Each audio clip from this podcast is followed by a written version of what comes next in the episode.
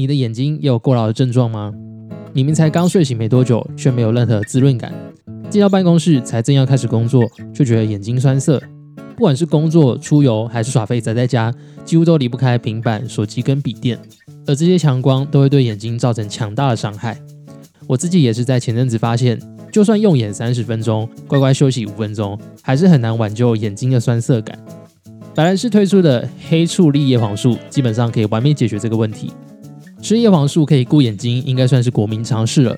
市面上可以找到一堆标榜含量高的叶黄素，但其实吃叶黄素顾眼睛最重要的是比例问题。要怎么让身体完美的吸收，真正保护我们的眼睛才是最大的关键。百兰氏的公信力跟实力是大家有目共睹的。作为一个老字号品牌，现在直接放福利给大家，下单立马就送固肝又治失眠的五味子芝麻锭等超力三选一。满两千五百元再加码送二十锭的叶黄素。如果你是平常就有在吃叶黄素的朋友，可以趁现在囤一点货，或是分着跟家人一起吃。父亲节马上就要到了，叶黄素也是一个送礼的好选项哦。一天两定，天天吃，帮你找回水量爆发的大眼睛。有需要的朋友可以在资讯栏找到相关链接。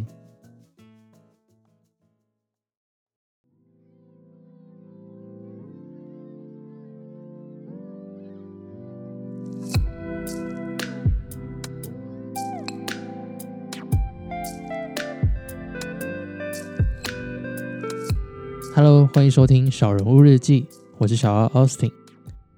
这个礼拜过完，六月马上就要结束了，继续跟大家分享 Yes Man 的进度。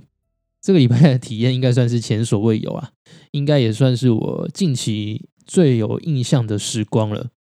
先说我做了哪些事情，第一个是我跟我的好朋友，还有他的好朋友们，我们总共六个人一起去新竹的五峰乡露营，然后下山之后我就跑去烫头发。第二个是我去参加了一个我蛮欣赏的朋友他的告别派对。第三个是我跟另外一个好朋友 Kisha 一起吃饭，连吃饭都拿出来讲。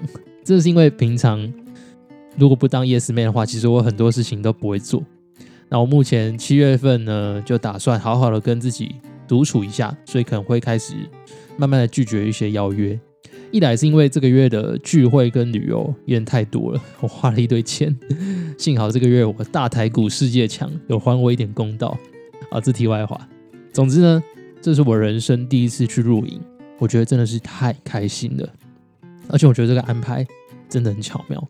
其实我最近有一些私人的困扰啦，虽然不是那种会影响到自己生活很多的，但心里卡着一个东西，总是会觉得有点不舒服嘛，就觉得好像应该要找一点事情来做。很妙的地方就是，我这次去露营啊，从前一天开始准备食材的时候，就开始一直想，我到底要煮什么，要做哪些食物。因为我没有到很会煮饭，但被分配到这个任务，当然是要尽全力的去拼拼看。所以想菜单跟想要怎么料理，就花了我蛮多的时间准备。然后在这种相当投入的时候，就会开始忘记我本来执着那件事情。好了，那件事情是跟感情有关的事情。我觉得我前一两个礼拜可能对身边一个朋友蛮有好感的，但因为我自己蛮确信，说我可能还是不太清楚到底为什么会有好感。就我到底喜欢他什么？可能只是单纯对他讲的话或他做的事有一点在乎，然后听他讲别的男生，心里可能有点过不去，就这样而已。然后我自己什么都没有做，但只是在心里一直想这件事情。刚犹豫了一下要不要讲，但觉得好像没必要把自己当成什么圣人，因为这种事情很常见嘛，好像都会发生。我在想，我应该是前几个礼拜被我身边的兄弟影响。我每天要陪他聊感情的事情，然后听到他有一点点的进展，就觉得好像谈个恋爱也不错诶，所以就自然投射到身边相处也还不错的女性友人身上。但现在思考就觉得好像没什么感觉了，而且也庆幸啊，就自己没有冲动就乱告白什么的，因为这个只是暂时的浪潮来袭，就临时有点小晕船。但仔细思考就觉得好像庆幸没有乱搞诶。不然说不定本来是好朋友关系就会变很尴尬。总之，我觉得我应该终究还是年轻人的血气方刚，太容易受到身边氛围的影响就被渲染。不过仔细想想，感觉自己在这件事情上好像还是有一点进展。因为我自己记得我去年刚分手样子那个死样，就我甚至不太敢跟任何的女生聊天，除了公事以外，我都不太跟人家互动，就想到任何有发展成亲密关系的可能，我就把它砍掉。所以有点像一个很讨厌的机车人，就多就一句话都不要去多，也不要去随意的关心对方，算是直接把油门线剪掉了。但现在就还可以晕船呢，其实想想还算是有进步，至少没有刻意在阻止。当然还是希望说，至少自己要知道为什么会喜欢一个人，再去行动，或是不要太刻意的去追求。总之就顺其自然的去跟人家相处。在入营之前，我本来对这件事情有点困扰，觉得自己有点心神不宁的，而且那种局限在一个人的感受啊，产生的得失心。就很容易会觉得失落，但录影的时候，因为真的蛮专心在做事情的，加上也认识了一些有趣的朋友，所以就觉得整个过程是很轻松的在跟别人相处，没什么太大压力。那个慢步调的感觉其实真的蛮好的。不知道大家有没有去露营的经验？其实我之前就蛮向往露营的，只是又觉得好像太麻烦了，要整理一堆器材啊、清洁啊、洗澡、用水用电什么的都不是那么方便，所以就有点却步。但这次跟一群朋友去，就真的蛮轻松愉快的。首先就是露露营的地方，它其实可以洗澡，而且有冰箱、水电什么都有，所以基本上我们只要把必要的东西带在身上，就可以去生活了。我们去了这个地方，我觉得还蛮好的。就它虽然很方便啊，可它真的在一个还蛮深山的地方。我们开七人座的车，然后每次过弯的时候，我就觉得靠，我会不会死在这里？开始想那个社会版面的头条。可是也因为这样。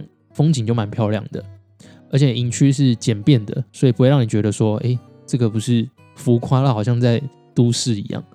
再来就是这群朋友有一个是露营好手，基本上他一个人 靠了三个帐篷，他们那台车先到，然后到的时候三个帐篷都已经用的差不多了，这点真的差很多哎，因为光是露营的设备其实很复杂，就如果没有先摸索一下，真的会一头雾水，可能搭好就天黑了。所以这点真的是还蛮感谢的，但同时之间也会觉得这是一个小小的压力，因为你会想说啊，别人都把帐篷搞好了，那我能做什么？我就是煮饭嘛。那煮饭当然是不能用的太难吃啊，所以我一整个超级专心在想到底要怎么料理，包括先后顺序啊，几点料理啊，要不要煮个宵夜还是小点心之类的。不过最后结果还算蛮不错啦，最低限度就是至少东西有熟，然后大家没有拉肚子。而且拍照起来又好看，所以整个还蛮有成就感的。我自己都觉得，哇塞，啊不就吃个饭，为什么可以搞得这么浮夸？那整个虚荣心都有被吹捧起来，就觉得蛮开心的。总之真的是蛮棒的体验啊，一整个就是很惬意，真的是没有什么事情好顾虑的。然后光是放空也蛮 OK 的，还蛮推荐大家没有去过的朋友，可以找几个有去过的好手一起去，就先轻松的体验一下那个氛围。然后前面提到那个本来晕船的感受。去山上一趟之后，整个解晕呢。我现在觉得很自在，而且也没有因为回到平地之后就又开始有那个得失心。所以如果你有这种需求的朋友，很建议你去露营。好，然后再来就是我去参加派对的事情。我觉得这点就真的对我来讲是一个超级大挑战。一来是因为我这个朋友我虽然蛮欣赏的，她是一个很有才华的女生，但毕竟没有深聊过，只是我平常看她在 po 文啊。看他在讲话什么的，都很喜欢他做了一些挑战，而且常常觉得蛮酷的，所以他一约我的时候，马上就答应了。这个派对呢，它是举办在汽车旅馆那种 motel，不知道你们有没有去过？里面可能会有泳池啊、KTV 啊。然后我们这次呢，总共大概大概四十个吧，四十个人参加，所以可想而知，那个压力指数真的是爆表。因为我本来就是一个比较慢熟的人，加上之前一直说我的社交能量其实有限。不是那种很强大的社牛，所以这种派对类型的活动，我是第一次参加。刚进去的时候，虽然很开心的跟大家打招呼，可是我真的觉得压力山大，很想要赶快找个地方躲起来。而且他们他们是办通宵的，我本来就没有这个习惯嘛，所以后来就找个理由就先告退了。不过整体来讲，算是多解锁了自己一件事情。其实去之前真的蛮犹豫的。我还是蛮欣赏我这个朋友，而且也蛮喜欢他的，但真的是我自己的问题，就觉得啊，真的要来吗？可以想象自己是就不是那种很会收手人，又有一点欧包，感觉在一堆人面前玩什么活动就超尴尬的。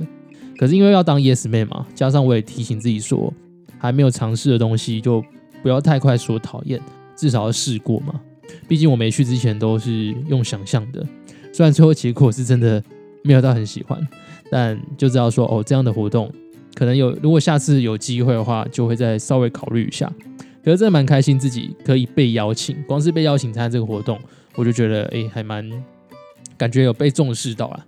也祝福这个朋友一切顺利。然后因为这个朋这个派对是他的告别派对嘛，还讲成告别式。他之后要去英国旅行一段期间，算是人生一个新阶段又要展开。你看我用又代表我真的是觉得这个人很猛，不断的在更新他的论题。哎，好，总之就祝福他。那这个礼拜除了回云林继续处理我二叔的后事，应该就没有其他的约了，所以我可以稍微总结一下，当 Yes Man 的这个月，我总共去了三趟两天一夜的旅行，九个聚会，然后四个县市。如果再加这个礼拜的云林的话，就是五个。想一想就觉得蛮夸张的，这对我个人来讲，真的是已经大大大超越。因为其实我是从五月底开始就这么做。只因为当时想说啊，最近那么多约，那干脆六月我就直接开启 Yes Man 模式好了，就就一路到现在，整理下来，我觉得自己是很开心啊，而且感受上觉得好像变得比较乐观一点点，至少在跟人互动上没有这么多的不自在。准确来讲，应该是好像更少去迎合别人了，听起来有点冲突哎，就是我答应了别人的邀约，可是又可以做到。不迎合别人，简单来讲就是，虽然我去一起去做一件事情，但以前我可能会不表达自己的意见，比如说想吃什么、想做什么啊，以前我可能都不太会主动会说自己想干嘛，就配合大家想做什么就做什么。但现在比较会拒绝，像以前可能会有那种刷通啊，或是额外要参加什么活动，自己就会盯住，就想说啊，大家都讲了，比较扫兴。但现在就会比较明确的知道说啊，自己就想休息了。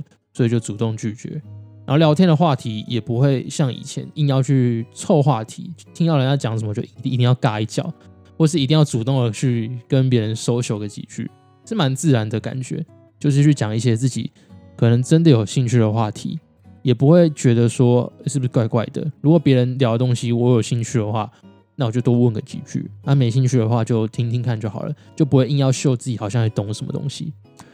我觉得这种在人际互动上的感受还蛮舒适的，特别是我觉得这样的感受似乎也感染到我生活的其他部分。可能因为自己心情比较好吧，或是比较开朗一点点，没有什么 仇恨值，对什么事情都看得蛮开的，所以不会特别想去跟人家争什么东西。甚至我听到别人有哪里需要帮忙的，我都会用可不可以增进别人的互动关系来当原则，去给别人协助。就凡事没有这么的。讲求效率吧，整个步调放慢的很多，然后自然也觉得压力好像没这么大了。我觉得以前蛮明显的，就是会觉得很多人，包括家人啊、朋友啊，或者是我服务的个案，都在打扰自己。因为我常常给自己很多要求，所以可能一天会有很多任务必须要完成。只要一被打扰或是延误，我就觉得很烦躁，有点像是我安排那些事情，其实最后变成控制我。所以我常常会觉得很疲惫啊，好像自己被什么东西拉着跑，没有做完就会觉得很有罪恶感。但现在比较能接受生活的一些插曲跑出来，因为其实每天都会发生类似的事情，所以我现在比较不会给自己这么多的应该。比如说我这个时间应该要干嘛，我不应该花这么多的心力在做这件事情。现在比较能去倾听自己心里那个声音，而且也真的发现。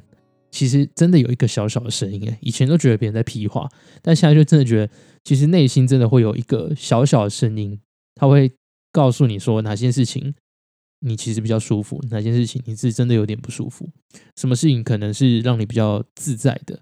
然后在这个过程，很像是你在逐渐拨开压在这个小小声音上面的一些念头，比如别人会怎么看待啊，这件事情有没有符合效率啊，这样做很废啊。应该要前进啊！这些念头好像开始慢慢的被自己拨开来。总结一句就是，好像越来越贴近自己了，也开始在摸清自己内心那个模样或是价值。我这个人想要的东西是什么？理想的生活长什么样子？什么才可以让我更加自在？什么才能让我充满热情的投入？我觉得自己好像正在一步一步的去弄清这些事情。不过老样子啊，我还是会提醒自己，不要走到太极端，就一切慢慢来就好，不要误把任何事情都当成是圣杯，然后抓着不放，因为那样只是在给自己另外一个框架。我们都是自由的，随时都能追寻跟创造自己想要的生活样貌。好，那这集就聊到这边，稍微跟大家总结一下当 Yes Man 的感受。如果喜欢这期节目，请帮我留下五星评论，也欢迎把它分享给你的亲朋好友，让他可以跟你一起讨论节目的内容。另外，如果你想知道更多自我成长以及这些小人物的详细故事，或者想与这个节目有更多互动，也都欢迎追踪我的 IG Small One's Life，或搜寻小人物日记。期待在这个变动快速的时代里，跟你一起重新拿回人生的主导权。